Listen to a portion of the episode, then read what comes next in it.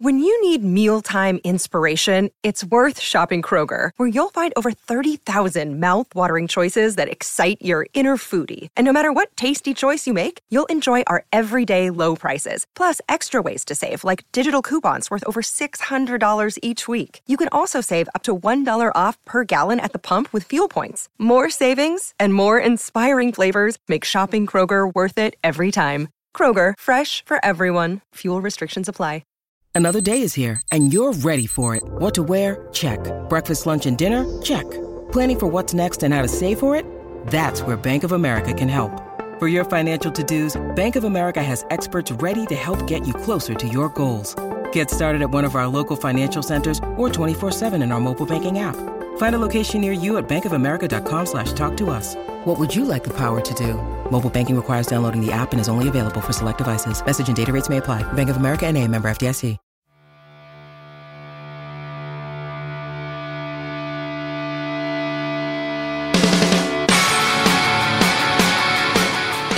Hey everyone, today's guest is Vinnie Caruana, lead vocalist for the Brooklyn, New York punk rock band I Am the Avalanche. Together, we take a deep dive into the writing, recording, and inspiration behind the fan favorite song, Brooklyn Dodgers, taken from their 2011 album, Avalanche United. I told Vinnie that this song kind of has it all. It's a punk rock song at its core, with pop overtones and gang vocal nods to New York hardcore all blended into a great sing along anthem. I was surprised to learn that this was drummer Brett Romnes's first stab at recording the band. And not just I Am the Avalanche, any band, and he absolutely hit it out of the park. I really had no idea where Vinnie was going with these lyrics, and was anxious to hear the story behind them, because the imagery and conviction how he sings these lyrics are killer. And we had another first here on Chris DeMakes a Podcast. I never thought for the life of me that I would ever have the chance to seamlessly throw in a reference to New York Mets Hall of Famer Dwight Gooden into an episode, but it happened today. For all this and a ton more, stay tuned. Hey, hey, have you heard? Chris DeMakes a podcast.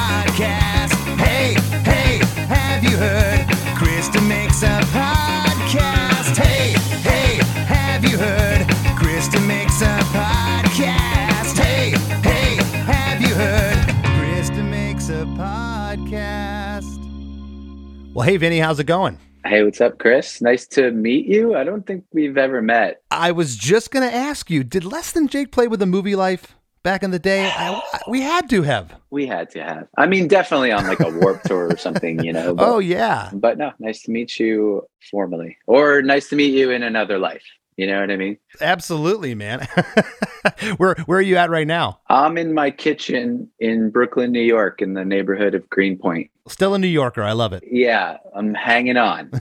half of like ha- half of our friends have left. Like half of our like New York social circle. Right on. Well, you know, you uh, were in the Movielife from 1997 to 2003. You guys have done a bunch of, of reunion shows over the years. I think the most recent might have been 2014. Is that correct? Yeah, so we reunited like yeah around that time, and we still play shows from time to time. And then uh, you did a short stint. I did not know this, playing in Head Automatica before you started I Am the Avalanche in 2004. Yes. So as the Movielife was breaking up, Daryl was getting Head Automatica going. So, you know, he and I would talk all the time and he knew what was going on with me and Movielife and everything. So he was trying to put the band together because he had already made the first record. So he was trying to like get the thing going and have it be like a tangible thing. So the timing was good. So um he's like, why don't you play guitar and head automatica? I need, you know, we need like backup vocals too and all this stuff. And so I dove headfirst into trying to be a guitar player. I played my ass off trying to I really didn't play that much guitar in the Movielife days. And I really had to cram and learn how to be, you know. So yeah, so I, you know, that was uh that was probably about a half a year that I was in the band and we were working together. Um, we played two shows before I left to start Avalanche, but that was like such a fun and amazing time in my life. We basically half the band was in San Francisco, so we would periodically live in San Francisco for a month or two, which I love because it's an amazing city and yeah, an amazing weird transitional time between Movielife and Avalanche being in a head automatica. It was it was cool. Right on. Well, uh, I, have crossed paths with Daryl. For the listeners, Daryl played in a band called Glassjaw, and then he started Head Automatica, and he actually played the guitar lead on a song called "Rest of My Life" that Less Than Jake did.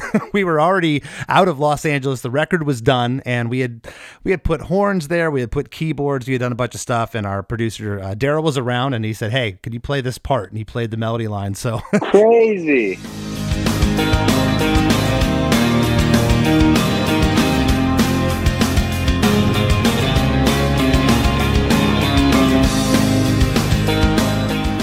You're listening, what's up, Daryl? How you doing? Thought the thought some of the fans would, would want to know about that. But I'm the Avalanche. Your self-titled debut album was released on Drive-Thru Records in September 2005, and uh, known known Richard and Stephanie forever. Of so course. how how did that come about? Well, the Movielife was on Drive-Thru, and uh, Richard and Stephanie had me signed to a deal, so they exercised the option. And the, yeah, the first Avalanche record came out kind of in the final year that they were really, you know, I guess things were dwindling a little bit in the Drive-Thru uh, world. And so, yeah, we were kind of part of like the last batch of records that came out on the label. Yeah, when when bands were still, you know, selling records before it fully petered out. Oh, totally. I mean, at least even by that point, I feel like bands weren't really selling records. Yeah, as much anyway. Yeah, it was 2006. I'm telling you, right when YouTube hit, that was really the end of it. I mean, that just uh,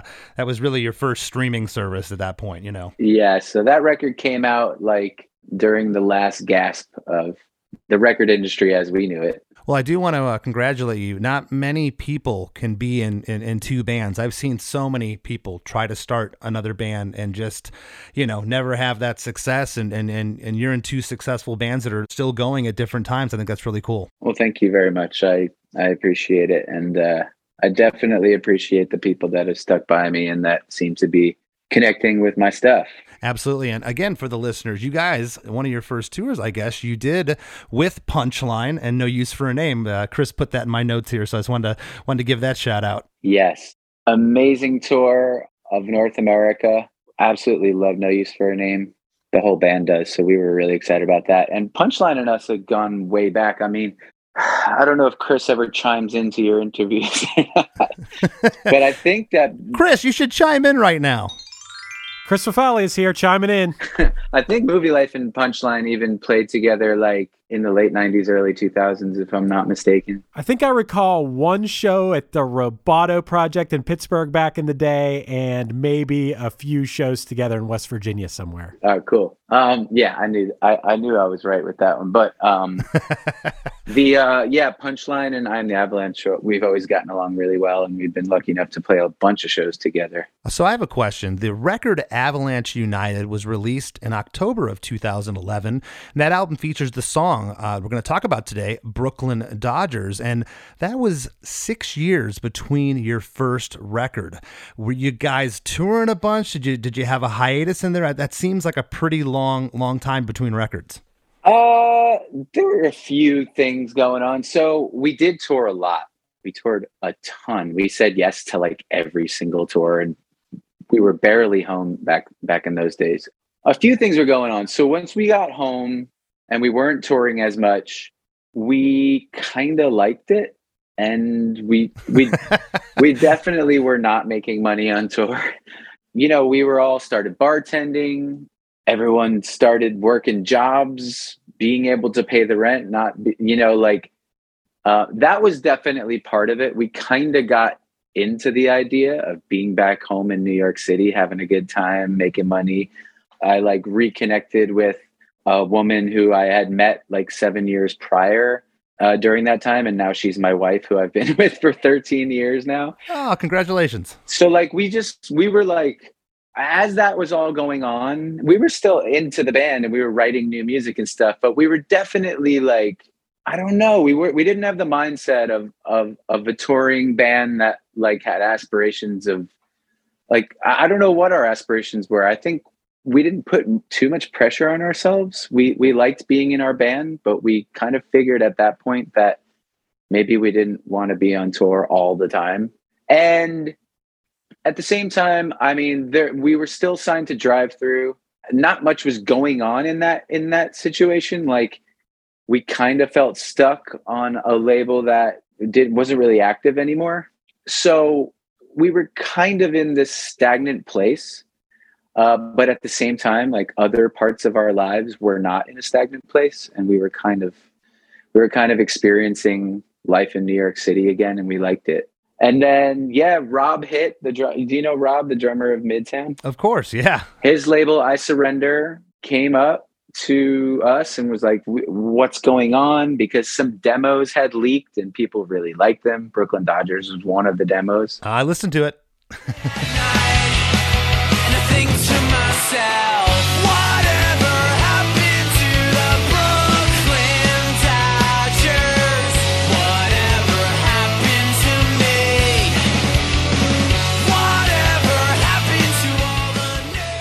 yeah, Rob through his relationship with Drive-Thru and Richard and Stephanie, and he managed to get us out of the deal and get us onto his label, and then life resumed for the Avalanche. And the good thing was we had been writing music for like six years. You know, we we really we had we knew we had already had a good record ready to go. Well, uh, thank you for your, your humble recollection of that, and I, and I, and I say humble because you you wouldn't know it. You, you would think you guys are the biggest band in the world. I've watched so many live videos of this song, and the really? fans just I mean they go nuts. Yeah. I mean every fist is in the air because this song is such an amazing sing along. In all, you guys have released four full length albums and three EPs. Uh, the other two records were Wolverines in 2014 and a record called Dive that came out in November of uh, 2020. Uh, Less Than Jake also released released a record in the pandemic year. don't I don't so, we neither we of you. us re- neither of us recommend it to anybody listening. No, no, I, I don't don't recommend doing that doing that again. But I want to jump into the track right now, Vinnie. It's three minutes and six seconds. There's six seconds of a feedback uh, guitar intro that comes up, and then a snare fill comes in with stereo guitars, bass for two measures, and then immediately into verse one. The drums are playing this really cool backbeat and an overdub guitar or guitars is providing a dissonant kind of noodle throughout. It adds great tension to those major root notes that are happening here.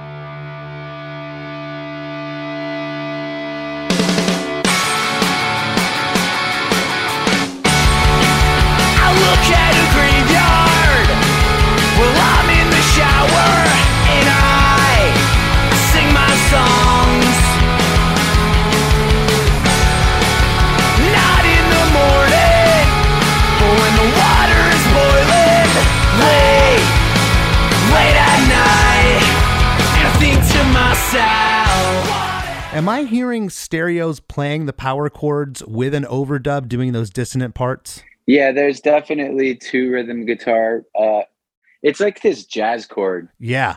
I taught myself how to play guitar, so I don't know what anything is. But um, I found I found like this jazz kind of chord and the, wrote the whole song because I I was like, oh, what's that?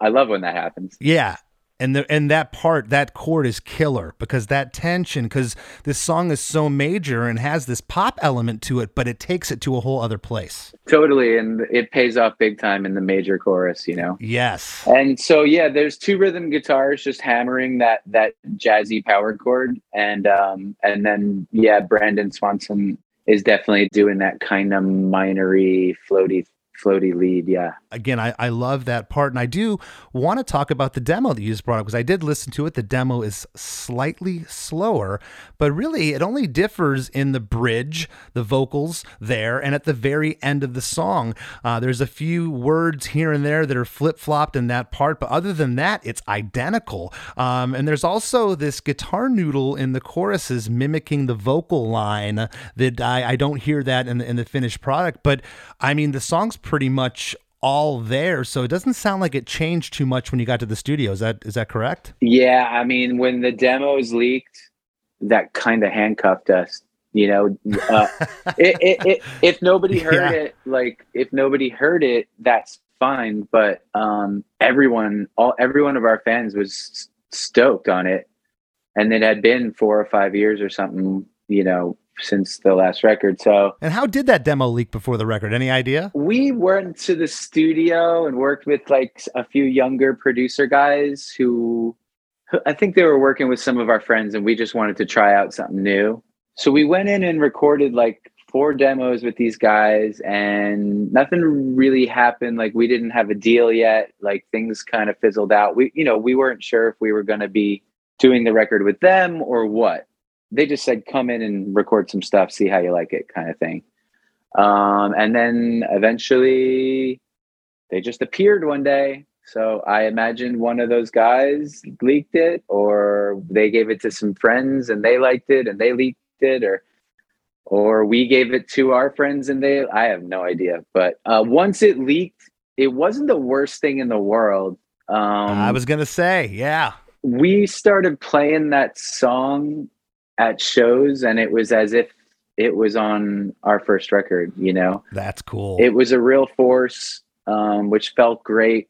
Yeah we knew that we kind of had like a, an avalanche anthem on our hands which is cool too because like the first full length is very different than avalanche united. Avalanche united has a kind of like straightforward kind of punk anthems at least that was the goal.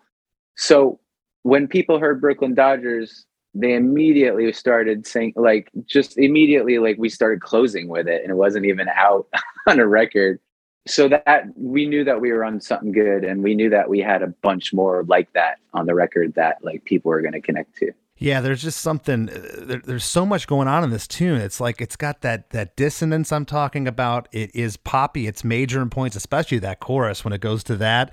But I also hear elements with the way that the gang vocals are structured, almost like that New York hardcore thing. There's a lot going on here. It's great. that's definitely ingrained in most of us in the band and and yeah as soon as we were as soon as i don't know if there's any gang vocals on the first record um, but as soon as we we knew we were doing this kind this kind of record with these kind of songs we knew there was going to be at least i did when i was approaching it vocally I, my mind was completely open to a lot of group vocals and lots of Yeah. wo- lots of woes and hays and and gang vocals backing up choruses and like totally like uh what came natural to me when I was just sitting there with a pen and paper listening to the you know recordings of the music. And I understand your drummer uh, produced this record and and another one of your records, and his last name is pronounced uh, Romneys or Roms. Romnes, Brett Romnes. Romnes. We call him the Rat. Everybody calls him the Rat. okay. So he he taught himself how to make records, and that this is his first thing he ever did. Avalanche United. That's amazing because this record sounds pretty awesome. Who mixed the album? It was mixed by Machine. Do you guys remember the producer, uh, Machine? No, I don't. He made a lot of heavy records. I knew him through like we kind of knew of him through the Vision of Disorder guys. Oh, okay. Okay. So Machine mixed that. So Rat started learning how to use Pro Tools and recording shit. And um, before that, we were working with Machine. We went in and demoed with him. And we were thinking we would do the record with Machine, but we didn't have a deal then. And by the time like it got to, hey, we got to record the record, we didn't have any money. So it's kind of wild. Like the timing was perfect. Like we could go in with our drummer who's not charging us studio time and make the record. So that's the only reason we didn't end up recording the whole record with Machine. But thinking back to it now, he was probably like, What's up? What happened? And we were like, Well, we didn't have any money. And then Rat learned how to make records. And then we gave him the mixing gig. Well, correct me if I'm wrong. You say he learned how to make records. This was his first thing. He learned how to kind of use some recording equipment. This is a bold move on your part to trust your drummer to record you. This record sounds awesome, man. Thank you. I mean, it, it, it, it, it's sounds wild. the bass tone on this, the vocals sound sound awesome. And how great did the record sound raw, just in the studio before you got it to machine to mix? Because the tones here are great. I wonder. Uh, um, shit. You're making me want to go back and like find the board mixes from this and like A B it. I'm sure machine uh, machine. I'm sure brought some beef to the to the table. If you talk to Brett, uh, just tell him, in my humble opinion, it, it sounds awesome, and it's a great uh, first effort to, of, of recording. It's awesome. I'll absolutely let him know. And he's been, you know, his his career uh, as a producer is just blowing up right now. Like he's making big records. Um, he's constantly busy. So that that was his jumping off point, and now he's like one of the main go to guys in like the indie kind of punk scene. That's great. Well, I want to jump into verse one here. I'm to uh, recite these lyrics and have you set them uh, set them up for us, Vinnie. I'll look at a graveyard while I'm in the shower, and I sing my songs. Not in the morning when the water is boiling, late, late at night, and I'll think to myself. Okay, so I was living in Astoria, Queens, in a three bedroom apartment for fifteen hundred dollars in 2000 2006, 2007 That apartment is probably like forty five hundred dollars. I was going to say, um, and so in the shower, open the window in the shower, it looked down onto an old graveyard from like the 1800s with like like gangs in New York style shit. You know what I mean? Like a old old graveyard in in in Queens. Did you pay extra for that view? Uh, apparently not. We were only paying five hundred dollars yeah. a person. Um, and then you know, in unless you live in a house, if you live in an apartment building in New York City, uh, if everyone's showering in the morning, then you don't get hot water sometimes, depending on the building that you live in so that's just uh, you know i'm singing uh, it definitely stream of consciousness thing where like i'm in the shower and then i kind of just threw that in on the end uh, because i know that yeah like at night the shower's hot. So we would shower at night I love it. Well, again, those stereo guitars, bass, and drums, that drum still holding down that backbeat, I'm calling it, uh, here in verse one. We get our first harmonies in the song on the line late, late at night. On the second line, and I sing my songs, there's this guitar that's off right that yeah. happens there. This little, this little noodle. And then at the last line, and I'll think to myself, there's this little guitar run that happens by itself before we get into chorus one. And I gotta ask Vinnie, it sounds to me, if not on the whole thing, like on most of this song, that the vocals would, were double tracked. Is that correct? I would imagine so. That I, I like to double everything. I like verses to be doubled. I like choruses to be more than doubled. Maybe I should have dug into this song and dissected it with you guys, and I would know what you're talking about. But no, I actually prefer it this way. I, okay, I, I was telling my, my, my guests that I, I prefer to do the heavy lifting and have, have you come in, and whatever your recollection is, that's what it is. okay, cool. Um, I, I wouldn't be surprised if the verses were doubled. And yeah, like the lead guitar, Brandon's lead guitar kind of does kind of meander around. He kind of yeah. he kind of gets to hang and yeah the the little guitar riff right before the chorus yeah it's just something to rev it up and uh, i don't know dropping out right before the chorus is never a bad idea well, it's great. And I love when this chorus hits. Uh, at 35 seconds, we're already at chorus number one. Whatever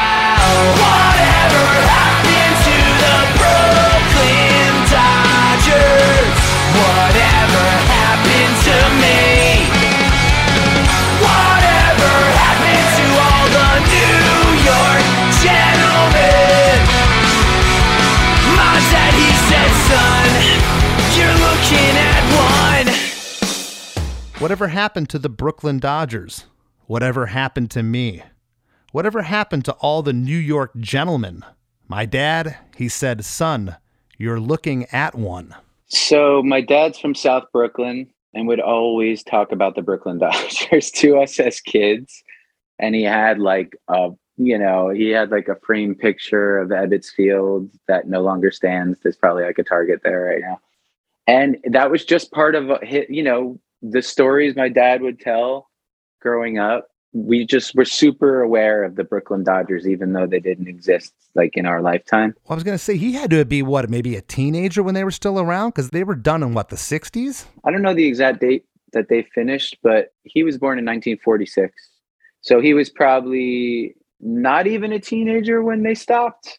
But like, you know, when I think back to like my you know, so the New York, I, I was raised a New York Mets, New York Jets, and New York Islander fan, and that's kind of tough. There hasn't been a whole lot of glory there, but the last time the Mets won the World Series was 1986. I was born in 79. So I was, you know, seven when they won, six or seven. The Dwight Gooden days. Yeah. and that's kind of the sweet spot. Like that's when I knew everyone's stats on the back of baseball cards and stuff. Yeah, So- absolutely. My dad remembers it as a kid and he remembers the Dodgers like walking around his neighborhood and stuff and like, you know, saying what's up to the kids and I don't know, they made a big impact on my dad. How does this play back to verse one? I'm trying to I'm trying to, to figure this out here. Or does it? Well, that's the thing. The line at the end of the verse that ties it into the chorus, and I think to myself, and what I'm thinking is, whatever happened to the Brooklyn Dodgers? You know? yeah. That is that is really cool. What's the what's the part about New York gentlemen? What are, what are you saying there? I guess like whatever happened to the Brooklyn Dodgers is more like commentary on like mo- modern life. You know what I mean? And like New York's filled with non-New Yorkers. Oh yeah. and I love so many of them. So I'm not complaining about that. It's just one of those cities, you know what I mean? And I, I think that like a lot of the there's definitely a New York attitude. You go down and order a sandwich in South Brooklyn, like you're gonna have to speak up and you're gonna have to keep it moving, you know what I mean? But like Yeah. and it's best that you order it in a New York or Brooklyn accent so that you get the respect of, you know, you don't want to sound like a tourist. No, you don't want them to, to skimp on the cheese either. Yeah, yeah. The, you don't want to. you got. You want to be treated with respect. So it's the same thing. Like with like, oh, New York, everyone's got such an attitude, and it's like, I, I don't think so. I think, I think a lot of that has to do with the people moving to New York Yeah. and them kind of to assume some like new mindset where they got to walk around with a, you know, chip on their shoulder. So anyway, I think it's just more like that. Like whatever happened to the New York gentleman um, is just like another way of saying whatever happened to the Brooklyn Dodgers. Well, I've been dying to ask you what these mean for a couple of days. I love the imagery here. I I, I really Oh, do, cool. man. It's Thank you. it's it, it just it just grabs you. Uh, again, um, the, the big stereos are here, the bass drums, that cool riff, some great stuff vocally, as I mentioned. On whatever happened on line one and three, we get those big gang vocals. We get a Mm-hmm. harmony on Brooklyn Dodgers, and we also get a harmony on York Gentlemen, not on New, just on York Gentlemen. These are subtle harmonies, I'm calling them, because parts of them are in unison, but you also uh, throw in a couple harmonies. It's, it's a little bit of both, which is really cool.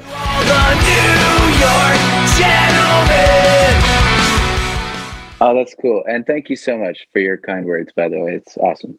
You're obviously a total legend, so it's cool that you're it's weird that you're dissecting my song right now. Oh, Vinnie, thank you. That means a lot. No, this this song's great. After the second line, whatever happened to me, you get this guitar noodle panned off to the right.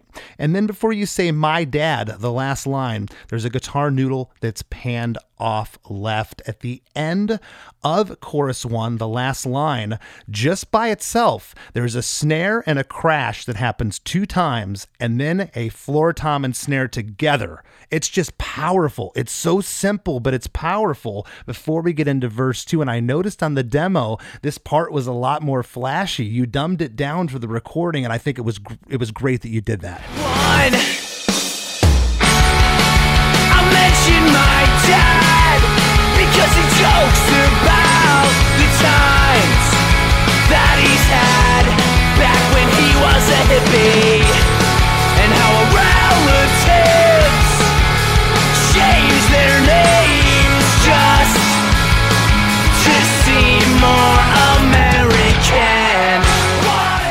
I mean, now maybe being a little bit more, you know, in tune with my songwritingness, dropping before the verse and then before the second verse, and then dropping again before the second chorus would be something I would be like, ah, I don't know, but it does work here for sure.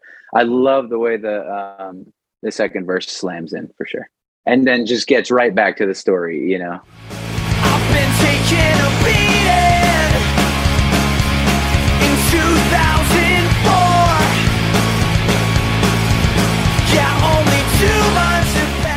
Hey, everybody, we got lots more with Vinnie Caruana after a few words from our sponsors. Chris, as you know, rockabilia.com is our sponsor. And I think it's a pretty awesome sponsor because I'm on there with our discount code trying to see what can I use my 15% off on. You know what I saw in there today that I really want? What was that? There's a Faith No More Angel Dust long sleeve t shirt with like the cover of Angel Dust on it. Oh man, that's killer. Well, I was on there last night, Chris, looking for stage clothes for my upcoming run for Less Than Jake we have coming up in December. So yeah, this is uh this site couldn't have come at a better time. Yeah, you have over 500,000 items to pick from. I'm sure you could find something cool on there. I hope so. Yeah. Go to rockabilia.com and enter the code DEMAKES for 15% off, and you too can have some killer new duds for this holiday season. Everyone you can imagine is on Rockabilia. They have more band merch than any other company or website, and everything is officially licensed, so you don't have to worry. Your money is going to the artists. Uh, you're not just buying you're not buying knockoff stuff on rockabilia.com. You're buying officially licensed products, and you will guaranteed find lots of things that you'll like and lots of things that you'll be like, hmm, that'll make a good gift for my buddy Joe. Joe will love that. Joe will love that Faith No More uh, long sleeve Angel Dust T-shirt. Yeah, it fe- you know their site features bands pretty much from every range or genre of music. Over five hundred thousand items, Chris. That's insane. Yes, it is insane.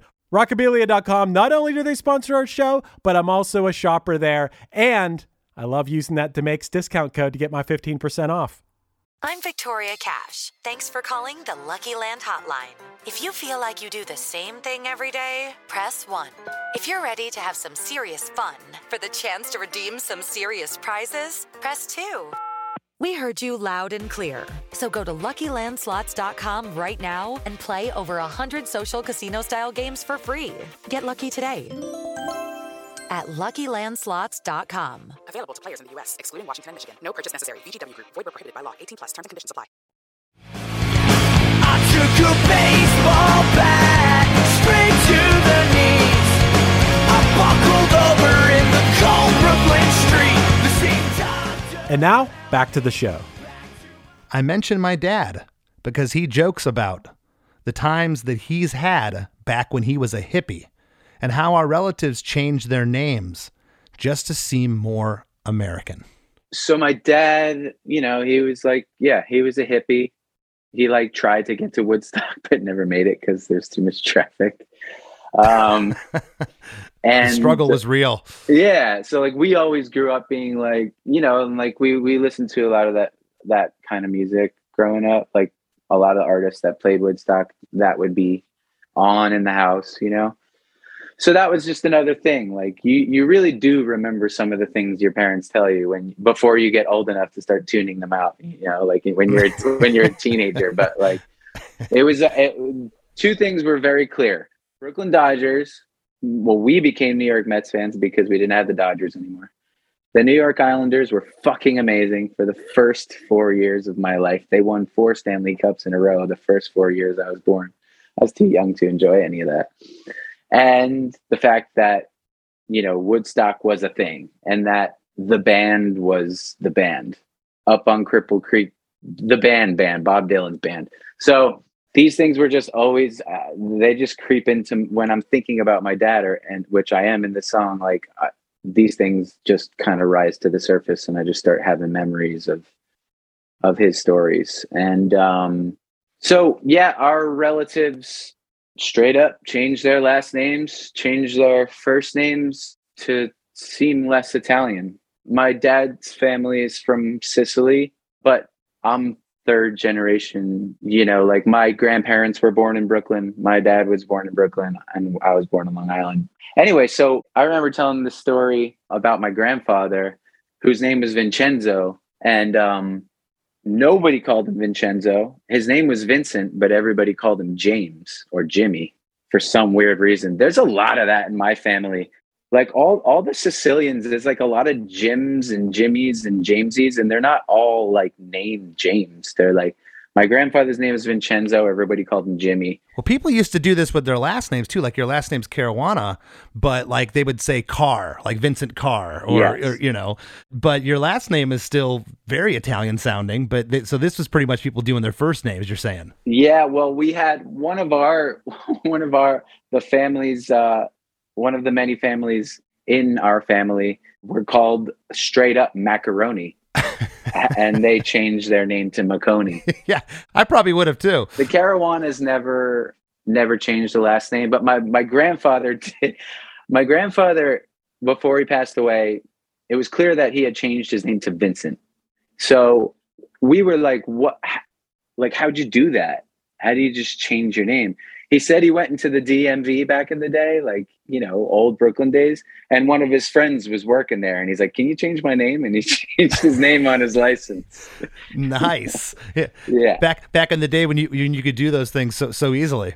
Otherwise, I would be Vincenzo. I'm named after him, and, and the only reason it's Vincent is because he changed his name. Right on. Well, there's some cool things happening here in verse two that I really like. Again, that back that backbeat I'm calling it, that drum beat. Uh, it's almost like a reverse beat that's happening is in for the first two lines of verse two. Then it goes to a straight rock beat for lines three and four, which I love that. I love that you get it again. Yeah. But, you know, when it goes to the straight beat, you're still getting that dissonant guitar from verse one.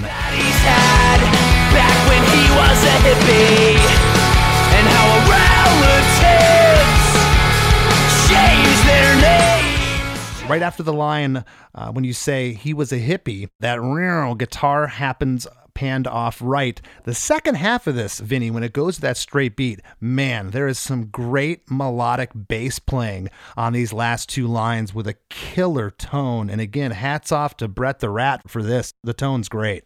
Kellen Robson, who's been our bass player since day one, he doesn't tour with us anymore because he's got a career a career otherwise. He still plays on the records. I mean, in my opinion, he's probably the most underrated bass player in punk.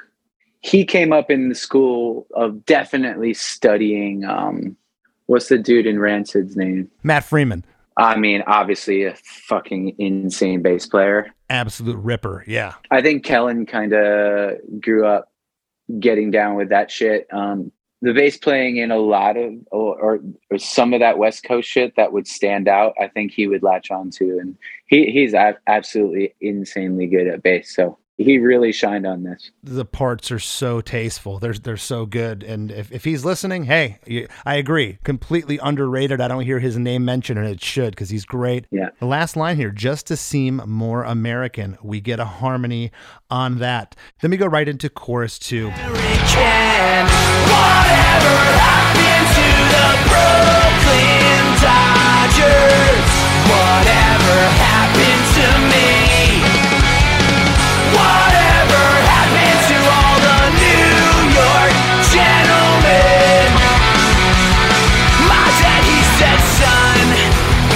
Looking at one. He said, you're looking at one. This chorus is pretty much the same as chorus one, except we get one more line. At the very end, you say, He said, You're looking at one.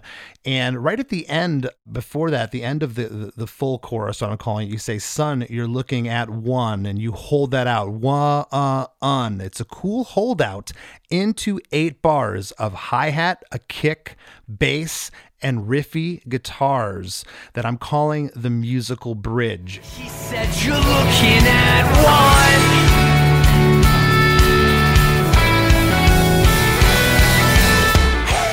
Then the next part is the bridge with vocals. This part is the same feel as that musical bridge, but there's some great snare work interspersed with those stereo guitars, bass, and those riffy, noodly guitars. We said we go our own way. And hey,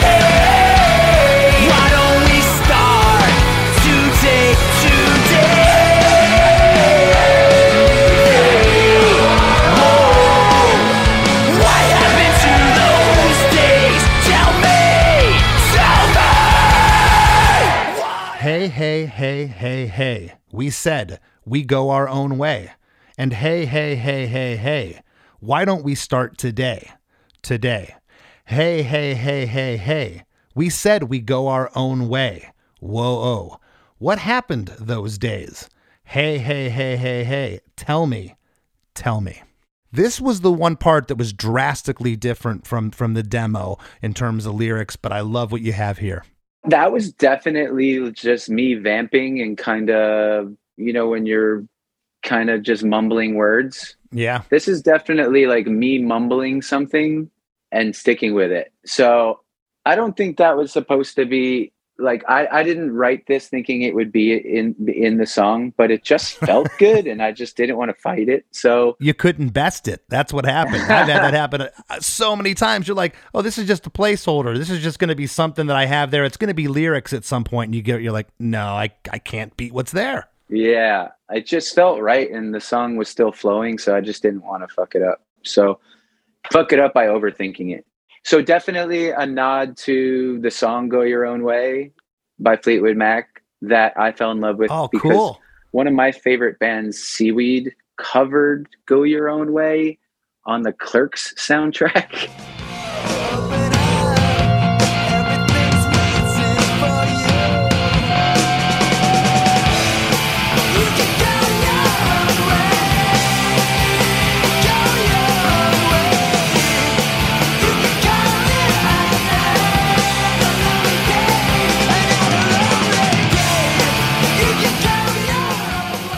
I never really paid attention to Fleetwood Mac, but Seaweed covers it um, with like in a little bit more of a downbeat. Oh, it's like it's like a downbeat in the chorus, so it's more of a punk thing.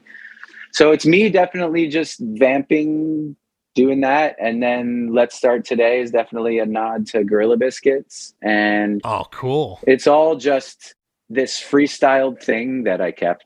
And you mentioned Gorilla Biscuits. I told you, I hear that New York hardcore in here, buddy. Oh, for sure, yeah, yeah. yeah. yeah, it, it's awesome. Well, on the first five Hays here, it's a big gang vocal. Third line on those Hays, we have it again.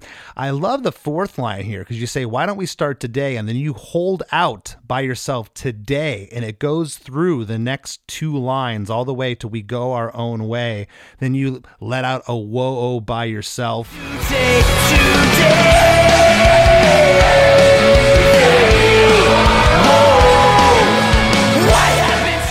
Those haze that are there are all gang vocal, and we said we go our own way are gang vocal. By yourself on what happened to those days. But as that's happening, the next five haze as a gang vocal are tucked underneath that lead vocal there. It's so good. And then the last line, tell me, you say by yourself. But then there's a gang scream with a harmony in there on the last tell me before it lifts into chorus three. This part is this part is so good. I think that's why I didn't want to change the vocals. Everything felt so right and flowed so right. And there's almost like a reggaeton kind of like thing going. Like if he wasn't doing the do do bagadoo bat, like if he was just going, if he if he stripped it down more, it would just go do ga do ga do ga do ga, which is really random for an Avalanche song Yeah. but it worked. And there's so much straightforward strumming and straightforward drumming happening. You really do have to be like, what else can we do here in the bridge? I've always said a good song is a good song when you can pick up an acoustic and just play it. And it, it this song translates because again, I watched you guys as a full band. I watched you play this acoustic, and the whole audience, especially the gang parts, they're going nuts.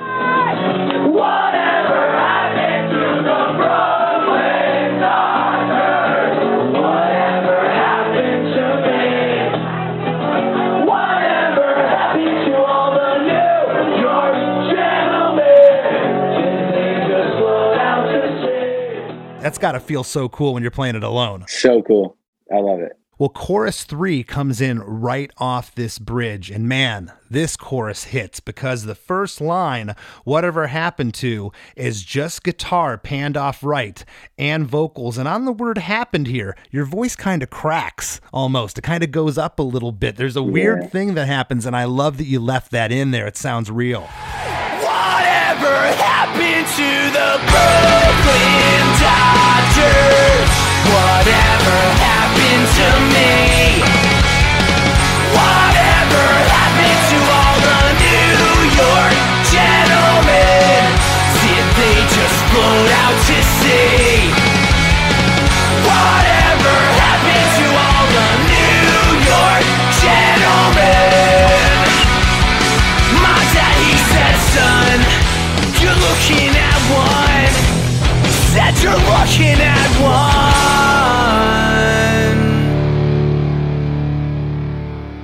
Big sing along. It definitely like you know when that shit drops out, the crowd knows that they're supposed to be singing that part. I think, and um, yeah, like when I know I'm going to be singing it alone, like totally exposed, I definitely give it a little bit more. Like in the studio, I I definitely give it a little bit more and any imperfections that are charming and not shitty, I like to keep. That's definitely a charming imperfection there. A, a la Civ, like Civ, the singer, Gorilla Biscuits, like he had a lot of little, little voice cracks and little rumbles and pops and things in his voice, and I think that's what endeared him to all of us. Those happy accidents. Well, we get a uh, we get a harmony on Brooklyn Dodgers here on that first line. Then the second line, we get a harmony on just to me. And then there's that guitar calling that's panned off right. The next line, whatever happened, we get that big gang vocal again, the harmony on York Gentleman. Then the next line, it changes here. We get a new lyric here. Did they just float out to sea? Just thought extendo chorus, maybe introduce a new line just so things don't get played out. It rhymes. okay, okay. And then I, I, got a question on the next line. It says, Whatever happened to all the New York gentlemen? I almost felt like it could have said Brooklyn Dodgers there again. Was there ever that thought? It could have, and I don't think that would have changed much, you know? Only because the song's called that. I, I think it's perfect as is, but I, I wanted to ask you that. Yes, I guess since it's the end of the song, sometimes sometimes towards the end of a song, depending on the song, I like to repeat the last line I know that's not the very last line of the song, but it's kind of like the very last line of the chorus before the tag at the end. And. I guess yeah, like my my brain and my and my songwriting heart at the time, yeah, just made me go that way. I probably wouldn't do that now it's it's a bit of an odd choice, but well, it's it's not so much odd when I was listening to it, but when I'm visually looking at the lyrics on paper, I'm going, hmm, that stuck out at me. So right. I, I wanted to, wanted to bring that up no, to you. That, I'm glad you brought that up. That's cool. Uh, it's insane how much you've dove into this song. It's crazy. oh, I've been I've been living your tune for the last last three days. Yeah, that, you got to be uh, sick of me by now, man. No, not at all. You got to be sick of all of us, I should say. No, I love this. I, I think the song's great. Um, on that line, we were just talking about gentlemen. You hold out gentlemen this time. That guitar noodle is panned off right on that line. Then you say, "My dad," he said, "Son, you're looking at one." And then the very last line, the drums go halftime here, and you say. He said you're looking at wa uh un. You hold yeah. that out. It's by itself hanging over those stereo guitars, bass, and just cymbals. And the song ends on the big D chord, which I'm calling that a suspense chord here. It doesn't resolve back to the F sharp major for the chorus, the root note, but it is what the song starts in in the verses in the intro. It starts in D, so it does resolve there. Yeah. And that bring that brings the track to its conclusion you know what note feels right at the end of a song and when yeah. when things are starting in that key and things are starting on d it's like you know d in this situation for anyone listening is e the, it, i'm the avalanche tunes a full step down yeah so it's just an open chord and that jazz chord that i learned was a d or an e depending right. on where yeah. what you're tuned to so for anyone ever wanting to play along to i am the avalanche tunes the first record is in E flat. Everything else after that is in D standard. So a full step down. In your opinion, Vinnie, what is it? I mean, I, I, think the song's awesome. I've already told you that. But what is it about this song? You guys got some great songs. Why this one? This is a runaway, a runaway fan favorite. The plays on this on Spotify, they're, they're through the roof what is it? Is is it the lyric? Is it the song? Is it an amalgamation of all of it? Because uh, there's something very personal of this lyric. I, I didn't know what the heck you were talking about here, and I was so stoked to, to, to break it down with you. I think there's a few things. It's sentimental. For me, it's the quick chord change in the chorus. Quick chord. If you hit that third one for a second, that's from the school of like for me at least, the way I found that kind of thing was through listening to Knapsack. Do you remember Knapsack back in the day? yeah, absolutely. Yeah. I just played with with Blair's new band a couple years ago. Oh, dude, uh, Racquet Club, so Racquet good. Club. Yeah, I went down with Hot Water Music and played uh, second guitar with them in one show in Sao Paulo, Brazil, and they, they played with us. Wow. I know know the Knapsack guys, of course. So Blair does that a lot. He'll do those quick little skips. And that little, this is the reason I like it.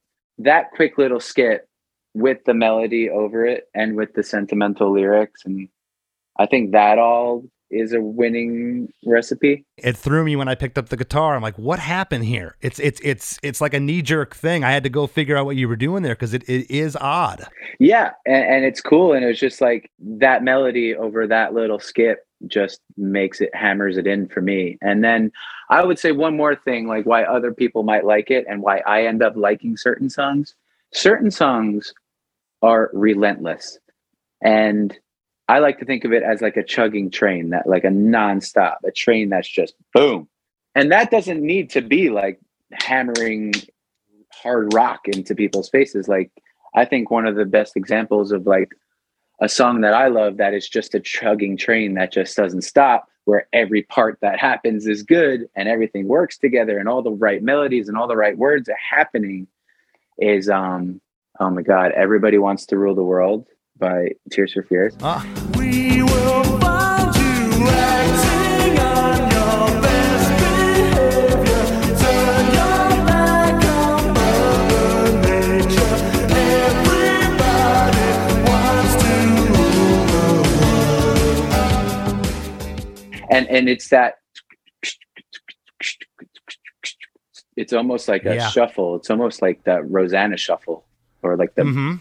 Uh, bernard purdie like shuffle so it's like i think brooklyn dodgers is a, a, a version of a chugging train a nonstop train that just doesn't stop and doesn't give the listener any reason to like look at their phone or anything like you know what I mean? Like, oh, I want to experience the rest of this song. So hopefully, like, you know, I don't know. I guess yeah, this is Avalanche's biggest song for uh, I guess all those reasons. Maybe I don't know. You know what? Maybe maybe when we announce this episode of the pod, I can I can ask that question to our fans. Like, what do you like about the Brooklyn Dodgers? You know what I mean? And maybe we can have a little bit of back and forth on that. I think that I think that's perfect. Cool. Before we uh, before we break here, what do you got uh, for the listeners? What do you got going on with with yourself, with with the band? yeah i have i'm halfway done recording a new solo record with the rat and then i am the avalanche is going we just announced today that we're going on tour with our friends in bayside and we're going into the studio to record an ep for that in like a month. Uh, not for that but to have we want to have new music being released as that tour's happening. Um i wrote a children's book um that the pre-order for that is up right now. Um Oh, cool. yeah, dude, it I like my wife works in like a in hospitality, so she works in a fancy like five star hotel in Brooklyn by us. We like purposely got snowed into the hotel uh, because it wasn't going to be safe for her to travel back and forth for her shifts. So we just stayed in this hotel, and I ate a bunch of edibles and wrote a children's book.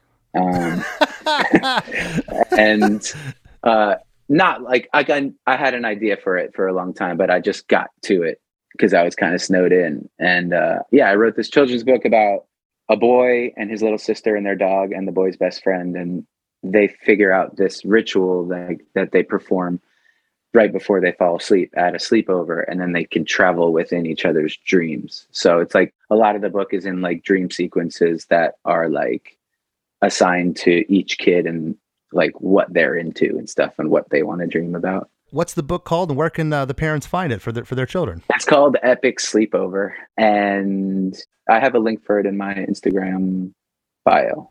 Perfect. It's really cool. I'm really proud of it, and I'm so stoked to like as stoked to like finally get that in my hands and like touch it and smell it as I am with you know any kind of record I've ever been a part of. Awesome, man. Well, congratulations. That's really cool. Thank you. Awesome. Well, that brings us to an end, Vinnie. Thank you so much for sitting in with us. I, I really appreciate it. I appreciate you. You guys, honestly, like that's so. I need to go back and listen to some episodes because I I just love. Obviously, I love talking about my own music, but like I would love to hear uh, some of the up- other episodes in uh, in your guys' uh, lineup because I was not expecting it to be this thorough for real. Like Yeah, you know this a- song way better than I do. It's a it's a pretty nerdy deep dive we get into here, but it's a lot of fun. And I, I before we go, I also just want to shout out Mike Ireland, Kellen Robson, The Rat, and Brandon Swanson for making that record uh, with me, uh, making us making it all together. It's a very special one to all of us. So uh, shout out to the whole original five Avalanche crew. We made something cool. And I'm going to tell them to listen to this because they're not going to believe how much of a deep dive you guys took into the song either. So.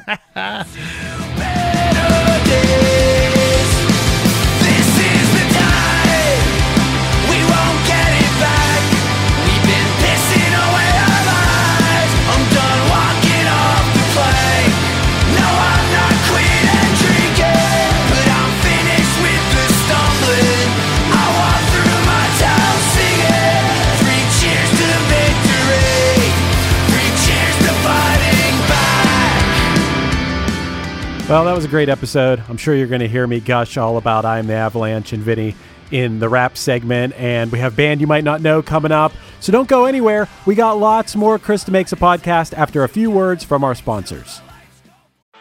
Bowie, Dylan, Marley. You've heard the names and maybe you've heard their songs, but what about the stories behind the records that made titans of music like these so universally loved and important? Join me, Josh Adam Meyers, host of The 500, as each week I go through a different album from Rolling Stone magazine's 500 Greatest Albums list from 2012 with an incredible lineup of comedians, actors, and musicians talking about how the music has impacted their lives. New episodes of The 500 come out every Wednesday. Listen now wherever you get your podcasts. If you're looking for an inexpensive and unique gift for a friend, family member, or even for yourself, check out iloveenamelpins.com. From Hollywood stars like Jeff Goldblum and Meryl Streep, to fictional characters like the Golden Girls or Jack Torrance, to sports stars and musicians and politicians and dogs and cats, there's something for everyone at iloveenamelpins.com. As an added bonus, use the discount code ChrisDeMakes at checkout to save 30% off your order at iloveenamelpins.com. As we near the end of the show, here's a band you might not know. Welcome to this week's Band You Might Not Know. If you'd like your band to be considered for Chris DeMakes a Podcast, all you have to do is email your best song via MP3 only and a short bio to bandyoumightnotknow at gmail.com. This week's featured artist is Brian and the Wards, self described heartfelt skate punk. The band consists of Brian Ward on guitar and vocals, Ian Grushka on the bass, and Josh Swagler on drums. Their music is available on all streaming services. The track we're about to play features Ben Covert on guest vocals. Here's a snippet of that song Gone. I look at life around me. Things are getting dark and then I don't see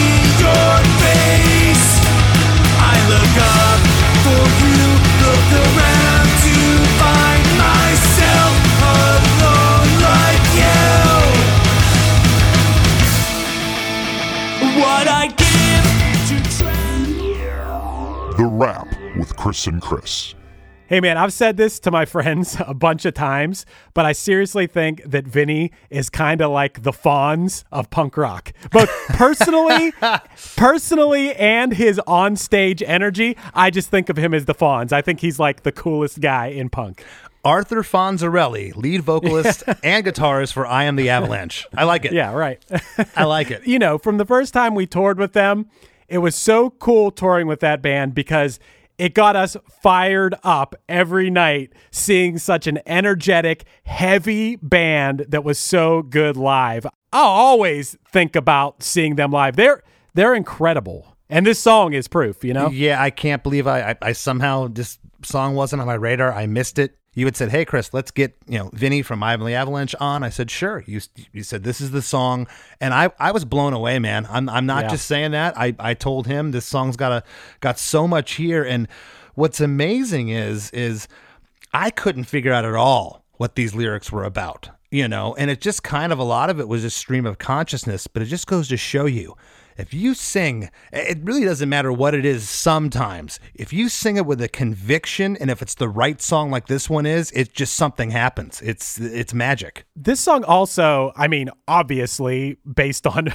most of the lyrics, it's just like the most New York sounding song to me it, in a good way. You know, these guys are, you know, very New York guys and uh, all the best parts of New York. Like you said, the influences here. There's even that New York hardcore, which I wasn't much of a hardcore guy, but in this song, in this setting, I just think it's perfect. Yeah, you can definitely hear it. I, I loved the, the brutal honesty of, you know, Brett the Rat Romnes, you know, their drummer. He had never recorded anybody before. Like, just because he knew his way around Pro Tools a little bit doesn't make you a producer or an engineer that could that could record a band. You, this is your second record that you, you're trying to you know further your career here, and and he hit it out of the park, man. For real, yeah, that guy. He's an amazing drummer. He's a really sweet dude. Like you know, one of the nicest people you could imagine. And I I didn't know this was like his first foray into and and like Vinnie said like now he's a he's a sought after producer and, and engineer, but I didn't know this was the first thing he did. It's impressive. Yeah, and uh, he even mentioned their bass player Kellen. Uh, his playing yeah. here is just very very tasteful. Uh, it, it's no surprise to me why this song is is is loved amongst their fans. I did ask him at the end why why he thought that because you know they have a lot of a lot of great songs, but there's as I said a moment ago, there's something special here. I thought it was cool that Vinnie talked about how he just found that chord. He didn't know what it was. He just found it. I, dude, I can't tell you how many times I've done that. Maybe my buddies like Paul or Steve or somebody could be like, "Oh, that's that chord." I I don't know what this chord is. I just know it sounds cool, and I wrote a I wrote a song based around, around these chords that I don't know what they are.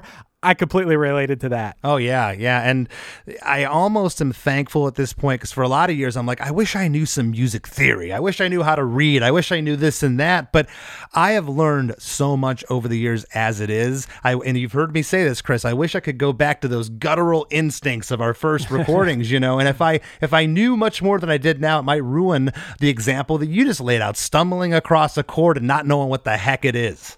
Right. Well, I have that luxury because I am surrounded by so many people that can tell me what it is and, yeah. and maybe be like, okay, move change this note to that note. That'll be, and I'll be like, oh, okay. I have that luxury. You brought up JR in your band being the guy who can read music and stuff and knows yes. all the theory stuff. That's a luxury to have that, you know? But yeah, you're right. It is cool also to be this person who's just like, who's just like an ape banging on strings and like, that sounds good, like a caveman or something, you know? and I think that's fun. Uh, I thought it was really cool that Vinnie talked about how this album leaked and how that worked to their advantage. It reminded me of the Jimmy World thing. You know how we, we brought that up when we were yes. in the middle episode? How theirs, they leaked theirs on purpose. Ben Folds did that before where he leaked the entire album. His, strangely enough, was he leaked his entire album, but all the songs were completely different songs, just with the same title. So then when the album came out, people were like, what? These aren't, these are completely different songs. That's real,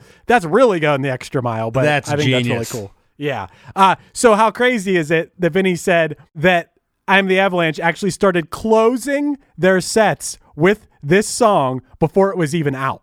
It was only leaked at that point. They were already closing their sets with it. Yeah, and he said it was like eh, they had been playing it for years. The audience response was that crazy and rabid. And I saw it, man. I went and watched the live videos. I even told them I watched the acoustic performance, and it's so funny. The crowd was singing the whole time, but especially they all got louder on those gang vocal parts. It's so cool to, to hear during a during a, a quiet acoustic performance. Hey, I also thought it was really cool to hear Vinnie's take on you know, I guess the stereotype of people from New York having attitudes. He said, no, it's not actually the people from New York. It's all the people who move here to New York thinking they need to, like, uh, have that chip on their shoulder to fit in. So it's not the New York natives, it's the people moving in who have the attitude who now live in New York. I thought that was funny. I never thought about that before. But when he says that, I think of all these friends I have who are native New Yorkers and like, yeah, they're all really nice people. you know, like I can't think of a single person I know who's from New York who isn't like a person I consider a friend. Uh, and the other thing that I thought was cool that I couldn't agree with more is that he mentioned because you brought up the one part where his voice kind of cracks. Yeah. Uh, the imperfections that are charming but not shitty. you know, I thought that was cool. Yeah. That was a, that was a great explanation for. I, I've I've talked about that before. I call them happy accents, but the way he described it was actually perfect. Yeah, my favorite one of all time. I don't know if I've talked about this on the podcast before, but and I don't know if you're going to know what I'm talking about. You might. My favorite one of these of all time is in. Do you know the 10,000 Maniacs cover of "Because the Night" Yeah. from MTV Unplugged that Yeah. became real big? In the bridge of that, the "Take Me Now" part on her third "Take Me Now," Natalie Merchant's voice cracks. and She goes like, "Take me now." It is like the most perfect, like chill-inducing voice imperfection and it's just it makes the song it's like the best part you know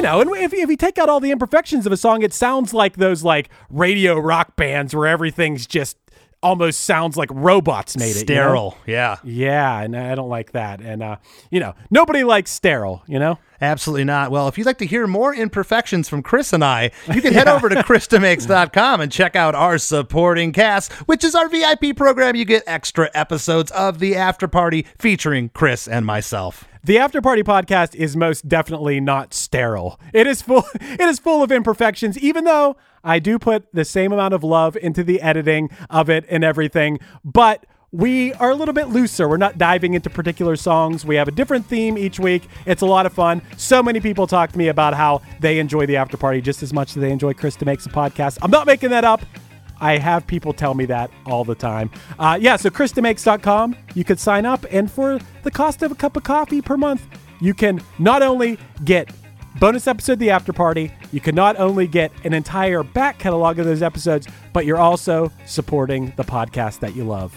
Absolutely. And hey, just want to thank each and every one out there that continues to support and listen to this podcast. I really appreciate it. If you haven't already, head over to the Chris DeMakes a Podcast Facebook group and join up. It's a lot of fun, lots of weekly interaction, everyday interaction in there. We'd love to have you. And please tell a friend or two or 10 about the show. You guys are what have made us who we are today. Give me a follow on Instagram at less than Chris D. And I want to thank this week's guest, Vinnie Caruana, for sitting in with us, and we'll see you next week.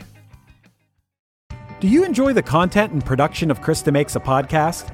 Do you have an idea for a podcast or an existing podcast that you'd like to take to the next level? Well, check out WeKnowPodcasting.com.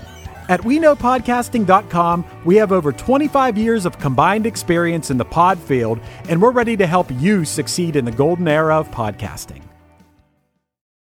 It's time for today's Lucky Land horoscope with Victoria Cash. Life's gotten mundane, so shake up the daily routine and be adventurous with a trip to Lucky Land. You know what they say your chance to win starts with a spin. So go to luckylandslots.com to play over 100 social casino style games for free for your chance to redeem some serious prizes. Get lucky today at luckylandslots.com. Available to players in the U.S., excluding Washington and Michigan. No purchase necessary. VGW Group, void were prohibited by law. 18 plus terms and conditions apply. Hey, this is Steve Choi, host of the Musicians Guild podcast, part of the Sound Talent Media Podcast Network. Within the four walls of the Musicians Guild, we'll be discussing the habits, idiosyncrasies, experiences, and general psychology of my friends and peers, all involved with music in various capacities. Listen and subscribe at soundtalentmedia.com.